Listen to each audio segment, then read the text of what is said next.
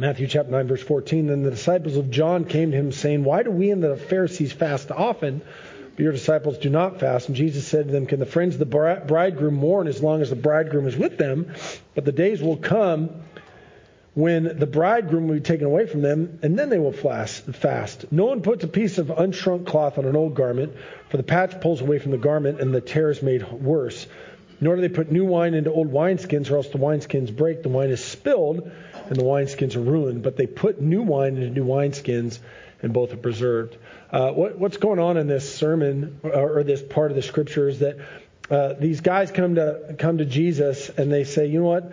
Um, the, why is it that your guys don't fast and we fast? What's what's the difference? And Jesus kind of uses this uh, uh cryptic story and says, you know, you don't put an unshrunk piece of cloth on a on an old cloth because then they'll tear away. And he said, if you're going to make wine, he goes, you don't put new wine into old wineskins, or else you're you're not going to have uh, good wine. And he uses that as an example to them about fasting. And so uh, this morning, what we're going to talk about is we're going to talk about some. Uh, Christian discipline, specifically fasting. Um, uh, let, let me explain it like this: Have you ever had any somebody try to get you to do something you don't want to do?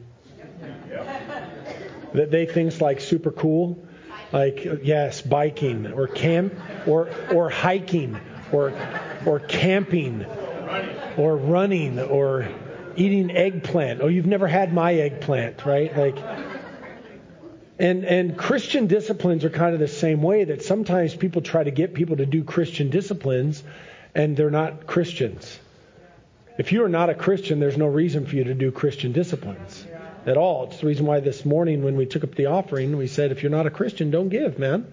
There's nothing that God needs more than you. So uh, you, there's no reason to do Christian disciplines. And so this this portion of Scripture, we're going to jump around a little bit this morning, but let me give you kind of the big picture before we get into the details.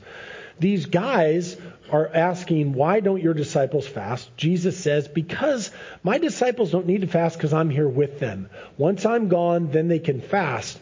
And he uses this example of, of, of, fabric and wineskins to describe that Christian discipline, specifically fasting, only work when the new man does the new thing. If the old man tries to do the new thing, it will never work. And so he says, you've got to be born again. Amen. Uh, 1 John 5 3 says, For this is the love of God that we keep his commandments, and his commandments are not burdensome. Friend, following Jesus should not be a burden. It's going to be a long, like 40 minutes for some of y'all. Serving Jesus should not be a burden. And so if you find yourself burdened by the things of God, there's probably a step in the process that you missed. Uh, you need to go back to the cross. You need to go and be renewed. You need to go and be set free. If you find the things of God uh, burdensome, you don't like to serve and give and, and love and worship and listen to preaching, like all these other types of things, you've missed a step. And the step is be renewed. If you be renewed, then these things will come to you easily because Christian disciplines are a natural response of a submitted life towards Christ. You don't do them to make yourself a Christian. You do them because you are a Christian. And so if you've been to the cross, you've been broken over your sin, you'll naturally want to do these things uh, towards Jesus. So uh, let, let, me start off this way. Um, in this scripture, and Jesus' question about fasting of his disciples, and the, again, the Pharisees say, Well, we fast. How come your guys don't fast? And, and we'll get into the nuts and bolts of this. But there's a there's an important distinction that I want to make here is that Jesus prophesies to these Pharisees, I am here now and I'm going to leave. Uh, and he was talking about his death, burial, and his resurrection. And, so he makes this distinction. He says, I'm here now, but I'm going to leave. And what happened? He was there, and then he left. That's what happened. He said to them, I'm here now, and then I'm going to leave. And when I leave, then people will fast. And why will they fast? They will fast when the bridegroom is not here because they will be fasting, preparing for the bridegroom to return. That's the period of fasting in which they will live. They don't fast now because I'm here. I'm going to leave. Then they will fast. Why will they fast? Because I'm going to return back to my bride, my church, and that will be a means by which they can prepare themselves for me is through fasting. But there's no point to them fasting while I'm here. They will fast while I am gone. Jesus was preparing his followers that he was going to leave to prepare for his eventual return. His return, Mark 13, 32, but of that day and hour no one knows, not even the angels in heaven nor the Son, but only the Father. And so his disciples would eagerly await his return. They would eagerly expect that Jesus would return one day. There wasn't any point to fast while Jesus was there. It wouldn't be beneficial because fasting prepares your heart to receive the return of Christ. And if he was there, there'd be no spiritual benefit for it. Friend, do you know that Jesus is going to return one day? Did you know that you should live with, this, with, with an expectation of Christ's return?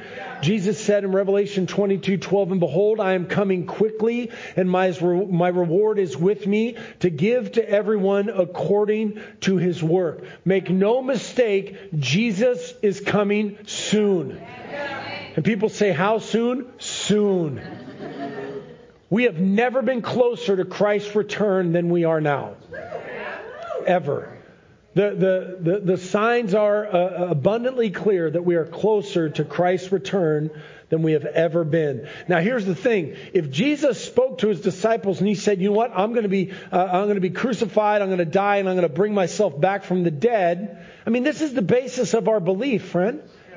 We believe that, that Jesus, 100% God, 100% man, uh, man, died, was put in a tomb, and by his own power, he brought himself back from the dead. And, and it happened, and it was real. And now what happens is, I, I, say to you, I say, Christ will return one day. And there's some of you in the back of your mind, you're like, well, I just don't see how that could happen. It just seems unreasonable to me. This whole thing, if you haven't read it, there's a lot of stuff in here that seems unreasonable. Seems unreasonable that you were born out of dirt. Seems unreasonable that God flooded the earth. Seems unreasonable that He made a donkey talk, made people walk on water, parted the Red Seas, made food fall from the sky. I mean, come on now. This whole book is a book of unreasonable stuff that to a human brain and a human mind says unreasonable. And the end of the book says Jesus is going to return in glory, and you don't want to believe that it's going to happen because you haven't seen it with your own two eyes. But make no mistake, you will see it with your own two eyes when he, when he returns. This is what the Bible says about Jesus Christ's return in Matthew 24. And he describes it in Matthew 24, verse. Uh, let's let's start in verse 36. He says, "But of that day and hour no one knows, not even the angels of heaven, but my Father only. But as the days of Noah were, so also be the coming of the Son of Man. For as in the days before the flood, they were eating and drinking, marrying and giving in marriage until the day Noah entered the ark, and did not know until the flood came and, and took them all away, so also will be the coming of man be. It, it, let, me, let me give it to you in today's language. So it will be in the coming of the Son of Man. People will be going out to eat. People will be going to sporting events. People be watching their televisions and driving their cars. And they will say, Well, my, my, my Lord delays his coming. And when you least expect it, he will return. That, that's, that's the definition of today. And, and, and such it was in the day of Noah that they, they watched Noah as he built this boat and they said, What a kook! What an idiot! What is he doing? Why is he building this boat? Nothing's going to happen. And then the door of the ark shut, and all the other people were left outside. And they, they drowned and they died when they had a chance to be able to repent and turn towards God and beg, Put me on the ark that I may be saved. But they refused and they said, I want to live my own life on my own terms and do things my own way. I don't want to have to answer to God. Same thing as today. I don't have time to go into it, but, but the ark is the, uh, is the representation of God's protection, and the church is God's ark today. Not a representation, a literal. Don't think representation, it was literal.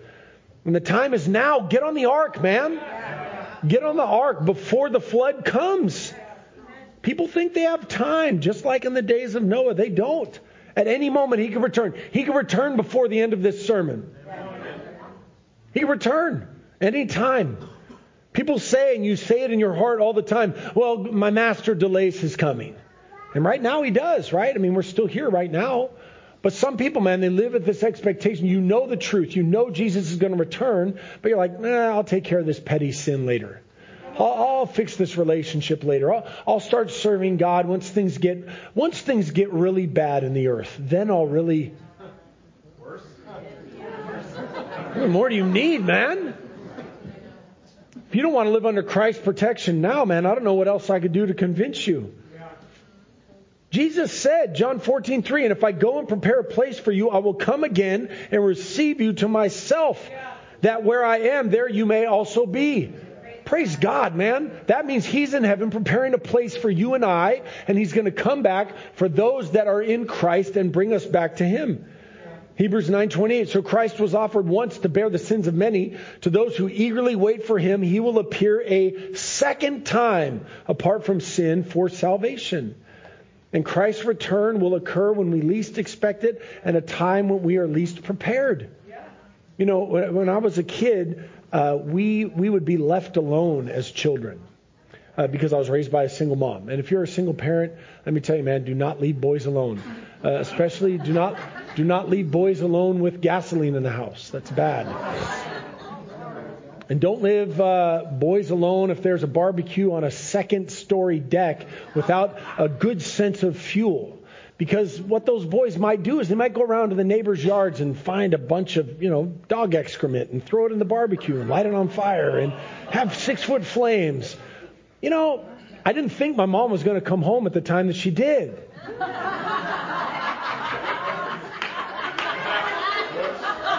Seemed really good at the time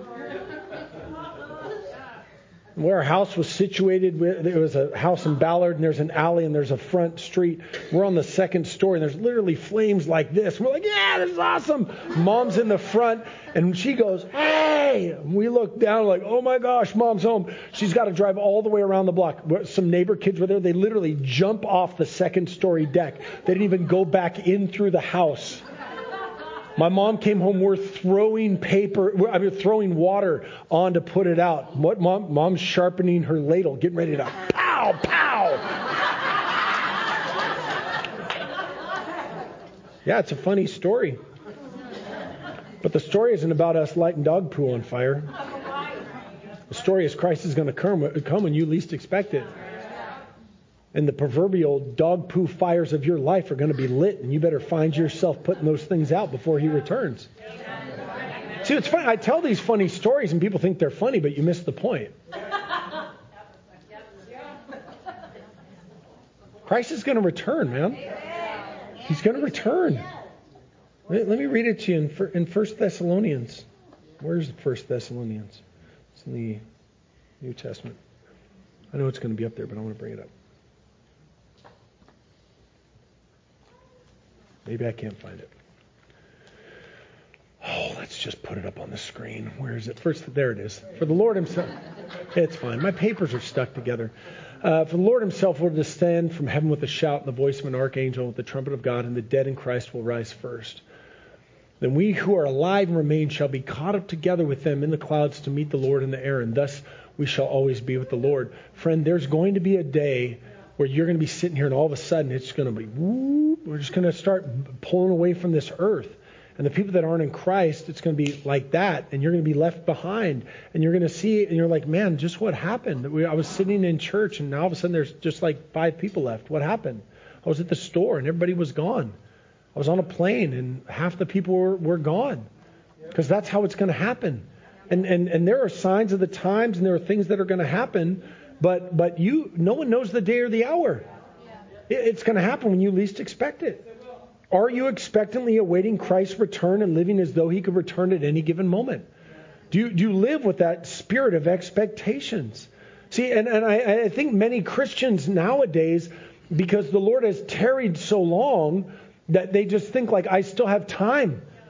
I still have time. I, I, my grandparents thought they were going to see Christ return and they died and have gone on. My parents thought and they died and they've gone on. Instead of like, you know what, man? The Lord has delayed his coming and that just means that the time is even shorter. The time is even shorter. And, and, and if you hang around me, you realize that like I've, I've brought this, this language into my life because I never want to forget about Christ's return. Crystal and I talk about our retirement. It's probably 20 years away from now. But whenever I talk about my retirement, what I always say is, if the Lord tarries. If the Lord tarries and I make it to 60 whatever, and if I see you and, and, we'll see each other after church, be like, all right, man, see you Wednesday. I always try to say things like, hey man, Lord willing, we'll see each other Wednesday. If Jesus doesn't come back before then, I'll see you Sunday.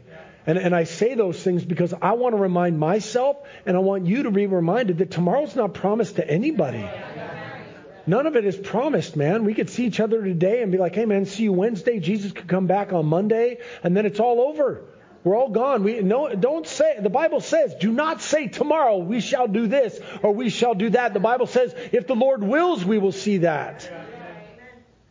Revelation 3 3. Remember therefore how you have received and heard, hold fast and repent.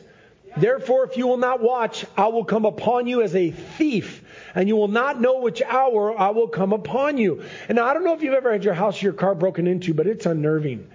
It's unnerving. And if you've ever had that happen, what you always tell yourself is, man, if I would have done this, it wouldn't have happened right? I had my car broken into a few years ago when I went uh, uh, hiking up in uh, hiking. It was a walk on a paved trail. Um, but you know, I, I, took out my phone and my wallet because I was fussing around, my, and I left it right on the center console. And then I went for a walk, and when I came back, my phone and my wallet were gone, and so were my window. Right? Because that's how it works. If I would have thought better, I would have put it inside of the glove box, or I wouldn't have. I wouldn't have gone on that walk. That's that's where it all happened. But some some of y'all are going to be there spiritually. You're gonna you're gonna miss the call, man. The trumpet's gonna sound, and then you're like, well, if if if if I would have known. I will tell you, man, you may not like me and you may not like my preaching, but I will never stand before God and have one of you say, well, he never told us. You may, and, and it's fine, man, because I know I'm going to answer to God for it, and so I will not, not, not declare to you the whole counsel of God. I'm not, I'm not going to do that. And many people don't like it because they don't like to feel uncomfortable, but you don't have to feel uncomfortable. That's self-induced. Just repent. Just give your life to Jesus. The people that are in Christ are like, "Come, Lord Jesus, let's go, man." No more taxes, no more bills, no more teachers' dirty looks. You know what I mean? 2 Peter 3:10 but the day of the Lord will come as a thief in the night in which the heavens will pass away with a great noise and the elements will melt with fervent heat both the earth and the works that are in it will be burned up. And I will tell you, the only answer for the preparation of the return of Christ is to be prepared all day, every day. Live with the spirit of expectancy. Live with an expectant, say, like go to bed at night, like, man, I hope that Jesus comes back before I wake up in the morning. Amen. And I will tell you, I have never had more of a time that I am expectantly awaiting Christ's return than now. I have I have really learned to not like the world since I have been the last 18 months. It's all a bunch of nonsense, man. It's all just worthless. We don't need any of it. We just don't. And if you haven't learned that during the last 18 months, man, I don't know what else I can do to teach it to you. It's just, it's all a bunch of nothing. We don't need any bit of it at all. We should be waiting, though. We should be waiting together, worshiping. It's, it's, it's interesting. A lot of times people come to a church and they'll say, well, what is the church doing? You know, the greatest thing that we do is gather. It's the greatest thing that we do. There's stuff that happens because we gather, but the greatest thing that happens is that we gather, is that we come together. Why? Because Hebrews 10:5, not forsaking the assembling of ourselves together, as in the manner of some, but exhorting one another, and so much more as you see the day approaching. See, when you gather together with the people of God, and someone's like, "Man, I had a really bad week." When's the last time you put your hand on somebody's shoulder and said, "You know what, brother? Jesus could come back before the end of this week. Don't worry about it. It'll be fine."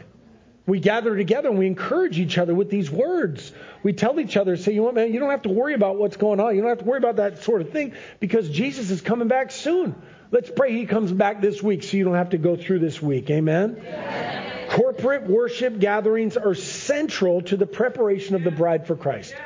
And so when you say, why do I got to go to church? Because you can't be the church by yourself.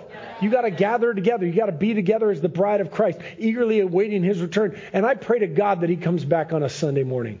Oh, man, wouldn't that be the best? Oh, it'd be so good. This is what it sounds like. This is what it looks like when the church is. Man. Luke 12:40 Therefore you also be ready for the son of man is coming in an hour that you do not expect See, the, the point of this scripture that we're going through today, and I know we talked about Christ's return, but when Jesus says in verse 15, he says, Can the friends of the bridegroom mourn as long as the bridegroom is with them? No.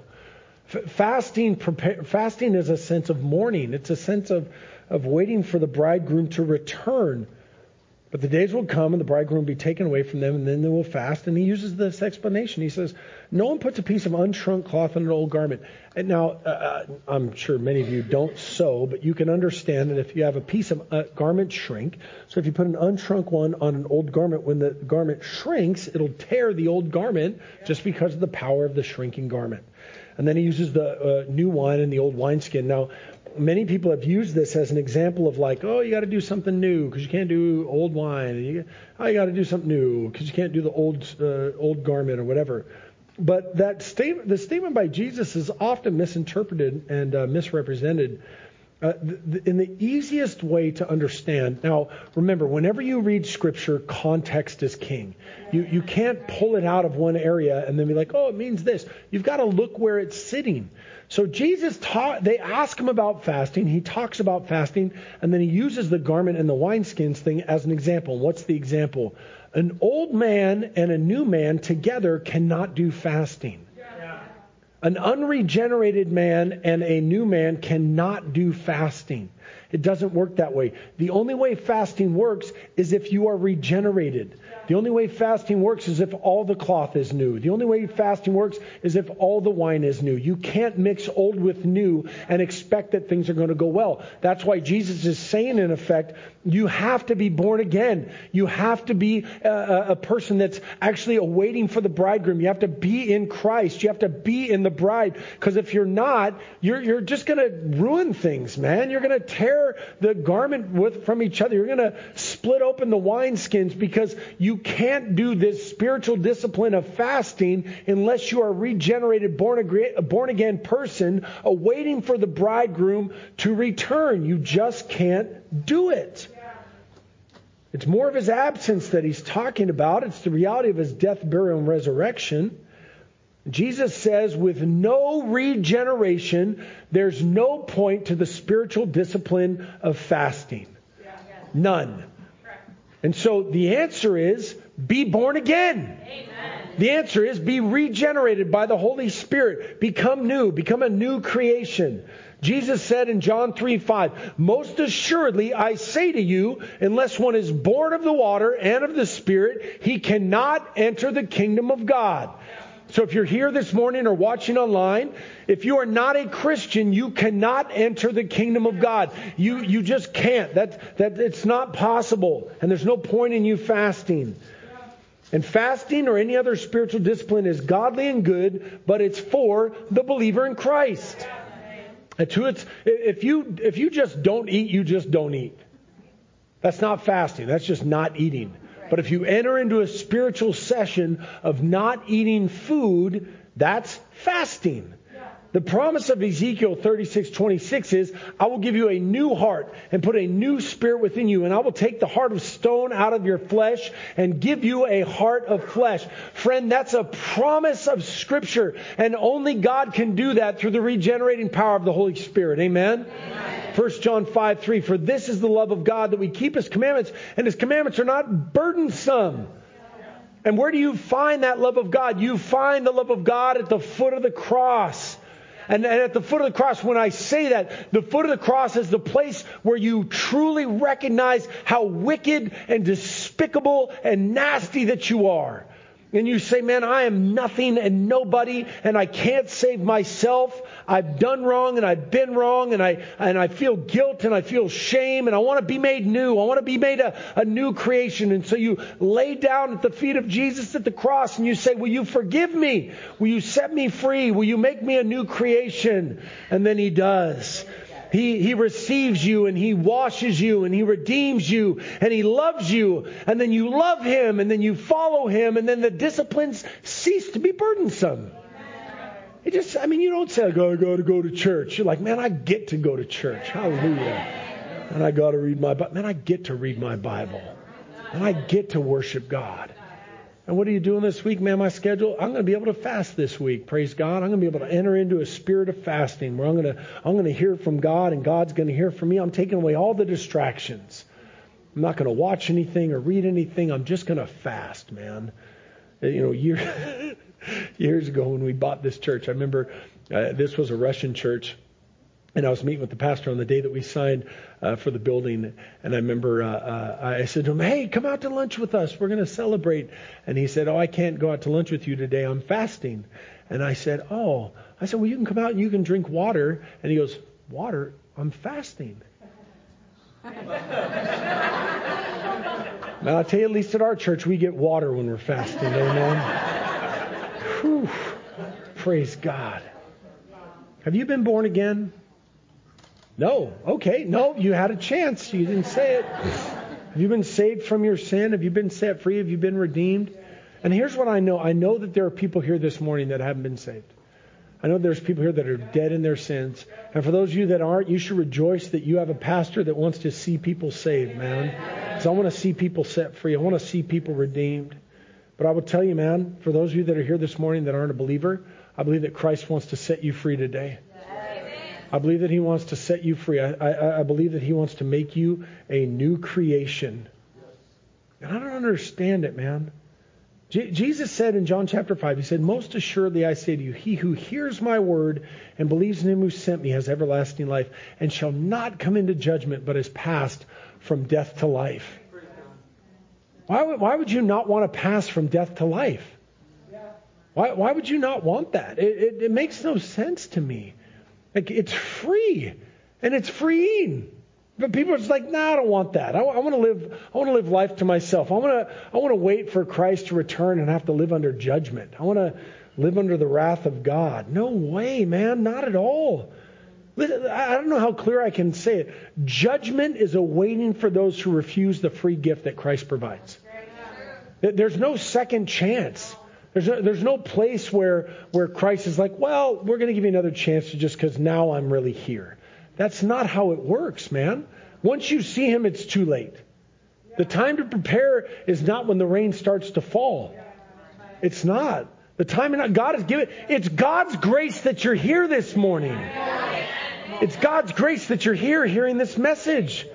If you want to be forgiven of your past sins and live under the freedom of Christ, just turn to Him. Turn to Jesus and say, I want to be set free.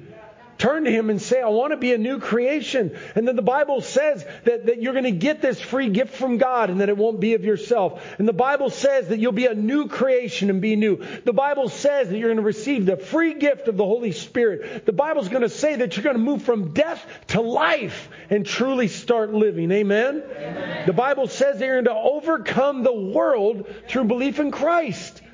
I'll tell you, this, this last 18 months has revealed many people's allegiances and where their faith is. The, the Bible says through faith in Christ, you can have victory over this world. You're, you're not going to care about what's going on around you. You're not going to be so overwhelmed, man. I've said it before, I'll say it again, man. The world is going to world. And if you can't handle the nonsense they're putting out now, dude, it will not go well for you in the future. It just won't because it, it, it's going to get more nonsensical. I know it seems unlikely that it could be, but we will be sitting here, if, if the Lord tarries, months or years from now and be like, remember back in 2020 how we thought that was weird? It's, I, sorry, I'm holding myself back from going on a, come on, man. It's just, And you might say to yourself, you might say, you know, man, I, I think I'm doing pretty good. Mean, come on, man, I'm paying my bills. It's always like I'm not murdering anybody. I'm not sleeping with anybody who's not my spouse. Dude, it's so like the Bible says you're born into sin. The Bible says you're under the wrath of God. You know, I had a, I had a cousin that uh, died from cancer about 10 years ago, and uh, her and I were the same age, and and and she was beautiful, and um, she was a, a she was a very slender gal. And I, and I remember when I went to go see her right before she died, and she had this huge abdomen. And, and when I tell you, I mean, it was it was a huge abdomen. And and uh, I, I said to her, I said, how did it get that? Like, I'm the guy that just asks direct questions. I'm like, how did it get that big? Like, wasn't there a point where you're like, this is bad? Yeah. And and she was a, she was a, a waitress and she was working, and she said, you know, for about a year, I remember being at work and I and I felt something inside of me that just felt wrong. She goes, I would push on it and it would be hard, and and she said, I just didn't want to believe that it was what it was. And she said, and then little by little, it just started to get bigger, and people started asking me if I was pregnant. And then I, I went to the doctor, and the doctor was like, "There's nothing we can do. Like it's, it's spread. It's within everything around you, and you just, you know, it's palliative care." She just went home and waited to die. I mean, by the grace of God, I was able to lead her to Christ, and she received Christ, and um, and, and, but but the the point of that story is that like spiritually people do that all the time. Like you not like if you're not in Christ, you know something's wrong in your life. You know it, man. And there's this nagging feeling, but just like it's fine. I just feel weird, but you know that that preacher's just trying to manipulate me. I'm not trying to manipulate you, man. I'm a doctor looking at the X-rays, being like, "There's something in you that's going to kill you, and we need to get that thing out, man. And you need to get that thing out before time is too late." Because what you don't want to do is you don't want to get it to the point where you're like, "Oh my gosh, man, it's too far gone. There's there's nothing we can do at this point. Nothing we can do to this point." Let me let me show you what it says in Ephesians chapter four. Ephesians chapter four says this. Ephesians chapter 4 verse 21. If indeed you have heard him and have been taught by him as the truth is in Jesus, that you put off concerning your former conduct the old man which grows corrupt according to the deceitful lust, and be renewed in the spirit of your mind and that you put on the new man, which was created according to God in true righteousness and holiness. That is only possible through the power of the Holy Spirit. If you have tried to live a righteous life on your own strength and found yourself powerless to do it, go back to the cross and be regenerated. Then you can say in Galatians 2:20, I have been crucified with Christ. It is no longer I who live, but Christ lives in me, and the life which I now live in the flesh, I live by faith in the Son of God who loved me and gave himself for me. He loved you while you were his enemy. Like right now, if you're not a Christian, you're, you're God's enemy, and he's loving you. He's, uh, he's reaching out to you and just saying, like, uh, walk in my grace. You want to be ready. You, you want to go to heaven. You don't want to have, you do not want to have to go through the realignment of the cosmos without Jesus, man. I've read the end of the book, and it's it's a bloody, fiery endeavor of which you do not want to have to go through at all. And I get it, man. People people don't want to do it, but I will tell you, the God life is the best life. I, I know unbelievers in my life, and they look at my life and they say things like, "Man, must be nice, not everybody can have the same life as you can." I'm like, no, but actually you can. By the grace of God, I, I gave my life to Jesus when I was 15 years old. I made a decision that I wasn't going to be a drunkard. I made a decision I was only going to sleep with my wife once I met her. Like, I, I made those type of decisions. It's not a very exciting testimony, but it sure does lead to a blessed life. And, and, and, you know what? It's free for the taking. Anybody that wants that kind of life is like, man, I just want to live by the precepts of God and have my life. No, I didn't say it was easy. It's just blessed. I've had problems, I've had bumps and bruises and bad things that have happened to me in my life. But I tell you one thing, I sure like going through them with Jesus, not going through them without Him. It's a good life. Hebrews 10:23 Let us hold fast to the confession of our hope without wavering for he who promised is faithful. And friend, he is faithful, is he not? He is faithful. He protects, he guides, he loves, he directs, he corrects, he fills and he redeems. Man, don't be the old you. He wasn't that good anyway, man. Come to Christ and have Him make you new. Don't reject the free offer of forgiveness from Christ. Don't needlessly walk through the pains of this earth because you refuse to bow the knee. Just go to Him and say, whatever you require of me, whatever you want from me, and watch what He will do with it. That was the intro. Let's get into the sermon. So.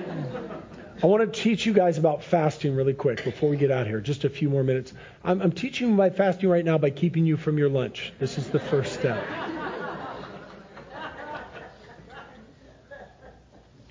I don't want to miss the point of this sermon. The point of the sermon that Jesus is making is that they shouldn't fast while Jesus is here. And so if Jesus is not here, then what, which, what should we be doing? Fasting.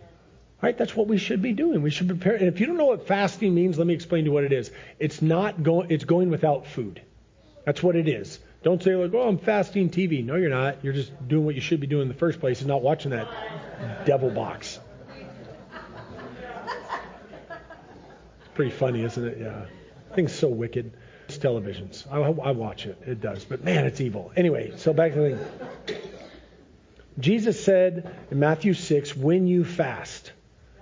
And uh, if you're here this morning, you're a Christian, and you've never gone 24 hours without food on purpose, you're doing it wrong. Christians should fast, man. It's like the same thing when a Christian's never gave. I'm like, how have you never gave? Or a Christian that doesn't serve. How do you not serve? Or a Christian that doesn't attend church or doesn't have fellowship with the saints or doesn't read their Bible. Fasting's the same way. You got to fast, man. It's got to be part of your spiritual discipline. It, it, it just does. Um, if you read Matthew 24, it talks about, and, and I'm running out of time, but you can read it. Matthew 24, it talks about the end times, and it's not going to be good. It's just not. It's it's not going to be roses and you know Senate hearings. It's not going to be that, man. It's going to be a despicable, destroying time that you're going to wish that you were in Christ, and you're also going to wish that you had prepared beforehand. Do, do you guys not remember last year how crazy people were about the toilet paper? Do you remember this? People like, we gotta go. toilet paper. Like, it was that serious of a thing, right? Like, you're literally greeting, like, man, how you with the paper? You need some, man? Spare square? You know what I mean? Like, that's that's literally how it was.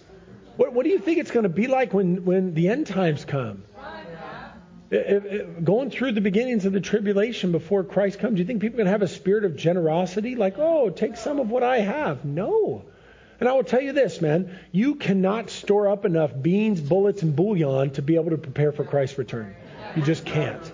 You just can't. It's impossible. But what you can do is you can prepare yourself as a person that can endure. And I will tell you, man, one of the greatest ways that you endure is by fasting now and learning to, you can go through something, man. You just can't say if you would ta- if you would just fast once a month for 24 hours, just like, dude, I'm not going without food. It's going to hurt. It's going to be painful. You're not going to like it. But what you're going to do is you're going to kind of become a person that says, you know man, I'm so above this world, I don't even need to eat. You go to somebody's house for dinner and people are like, oh, dinner won't be ready for an hour. An hour? Man, I've gone days without eating. I can wait another hour. Instead of being controlled by your stomach.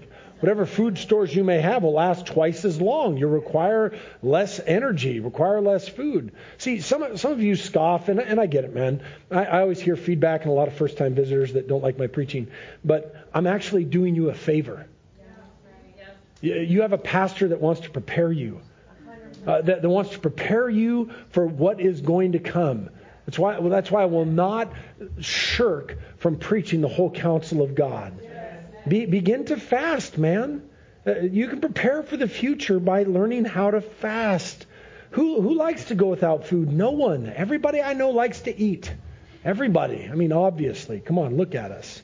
But crucifying the flesh and being able to endure can be self imposed so that you can endure not only the current hardship, but future hardship. It crucifies the flesh, it grows the spirit man. If, you, if you've never done a three day fast, I encourage you to do it. You will cry out to God. You will. You don't don't say, let me see how long I can fast. Say, man, I'm doing a three day fast. And if you don't know Jesus day two, you'll be like, Jesus! You'll get close to him, man. Now, I don't, I don't have the time and I don't want to sell you on fasting for the health benefits, but if you read up on the health benefits of fasting and what it does to your body, it's almost it's almost if God created us to fast. What? I know. Your body likes it when it doesn't have to digest food all the time. It, it, does great things for your digestion, your skin, your cells, free radicals. It does amazing things in your body that only fasting can do. But I digress. The, the, the, the spiritual benefits far outweigh the physical benefits. Psalm 69:10 when I wept I chastened my soul with fasting and that became my approach. If you feel like you're not growing spiritually just stop eating. Be like, "You know, man, I'm going to crucify the flesh. I'm not, I'm not going to eat again until I'm connected with God." Joel 2:12 Now therefore says the Lord turn to me with all your heart with fasting with weeping and with mourning. And here let, let me before we shut down here in just a few moments I don't want to leave you feeling too good. Um, uh, come on that was funny. You know, I, I, put I put these things in my I put these things in my thanks. I put these things in my notes, and then when it comes up to it, I always say like, man, this might be mean, but it's the truth. If if you are a Christian, and the end comes, can you please not be a person that can't endure? Please, because the rest of us are preparing and learning how to endure, and it's going to be really annoying to be with the whiners that have never gone through anything. Dude, Prepare yourself spiritually, man. I, I don't want to be in the desert with you and have you being like, is this all we get to eat? Oh, I want the leeks in Egypt, and uh, I don't want to eat this food that God is providing. Dude, learn to endure now so we can walk through it together as soldiers, man. It's like, we were made for this, man. We're ready. Psalm 35:13. But as for me, when they were sick, my clothing was sackcloth. I humbled myself with fasting, and my prayer would return to my own heart. Amen. If you would fast, it would transform your life. 1 Corinthians 9:27. This is our last scripture. But I discipline my body and bring it into subjection, lest when I have preached to others, I myself should become disqualified. Friend, in this scripture, Jesus said the days will come that's what he said. And the days will come and the bridegroom will no longer be here. He was speaking about his departure. He was speaking about his return. He was speaking about a need for born again. And, and, and the days will come when he will return. And the way that we return, or excuse me, the way that we prepare for his return now, eh, those of us that are in Christ, is we fast. If you're not in Christ, I want you to give your life to Jesus. And then eh, Make a decision. Say, you want. If you're a Christian here this morning, you never fast, set a date, man. Be like, this is going to be my fasting day. My recommendation, do it at least once a month. My recommendation, do a two to three day fast at least once a year. But learn to make fasting part of your discipline and watch what it does with your spiritual life. Amen? Amen. Amen. Would you close your eyes? Would you bow your heads? If you're here this morning and you're not a Christian, I want to give you an opportunity to become one. It's really quite easy. Either you're a Christian or you aren't. Either you're giving life to Jesus or you haven't. And if you've never given your life to Jesus, if you've never said, I want to be born again, I want to be made new, you want to do that for the very first time, I want to invite you right now to, to uh, become a Christian. Now, what we do at our churches, I just want to, I'm going to ask you to raise your hand and say, that's me. I want to, I want to give my life to Jesus. I want to be made new. If you've never made that decision before, this is an opportunity for you to raise your hand. That hand. Is there anybody else? I see that hand. Thank you, Jesus. I see that hand. At our church, we ask people if you, if you want to, you can walk up to the front of the church and someone will pray with you. Okay, let's everybody stand up. Would you guys everybody stand up for a minute? Make it easier if people want to walk forward. Just stand up. Still keep your eyes closed your head bowed. Come on, let's stay in the spirit of prayer. If you just raised your hand to receive Christ and you'd like someone to pray with you, let this be a moment that you remember. You laid your life down before Jesus, made new. Now, if you're here this morning and you are a Christian,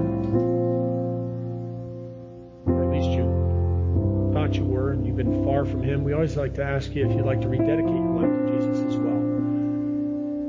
does that mean? That means that you you were in Christ, but you walked away. You were far from God You were far from Him, and you're saying, you know what, Pastor, I don't know where I've been. I, it's been years. I've been so far away from Jesus, but I'm ready to come back. Not not a superstitious like, hey, I'm going to get washed once and y'all won't see me for a few years. I'm talking about like you are ready to come back to Jesus.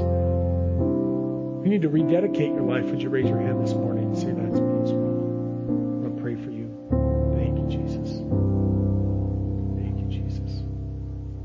I don't know what God spoke to you in this message. Maybe you need to be born again. Maybe you need to fast. Maybe you need to crucify the flesh. Maybe you need to uh, remind yourself of Christ's return. Whatever it is, man, just confess that to Jesus and say, Lord, this is what I, what I got out of the message today. Father, we thank you for your grace and mercy.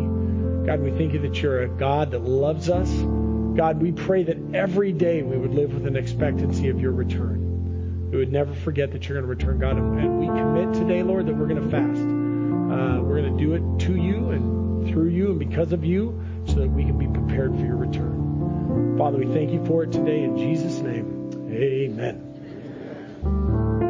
Hey, we want to thank you so much for being online with us today. I want to remind you if you're not a follower on Facebook, please like our page on YouTube. Please subscribe. Follow us on Twitter. Tell all your friends. Continue to watch online. We thank you for watching. We love you so much. Have a great day.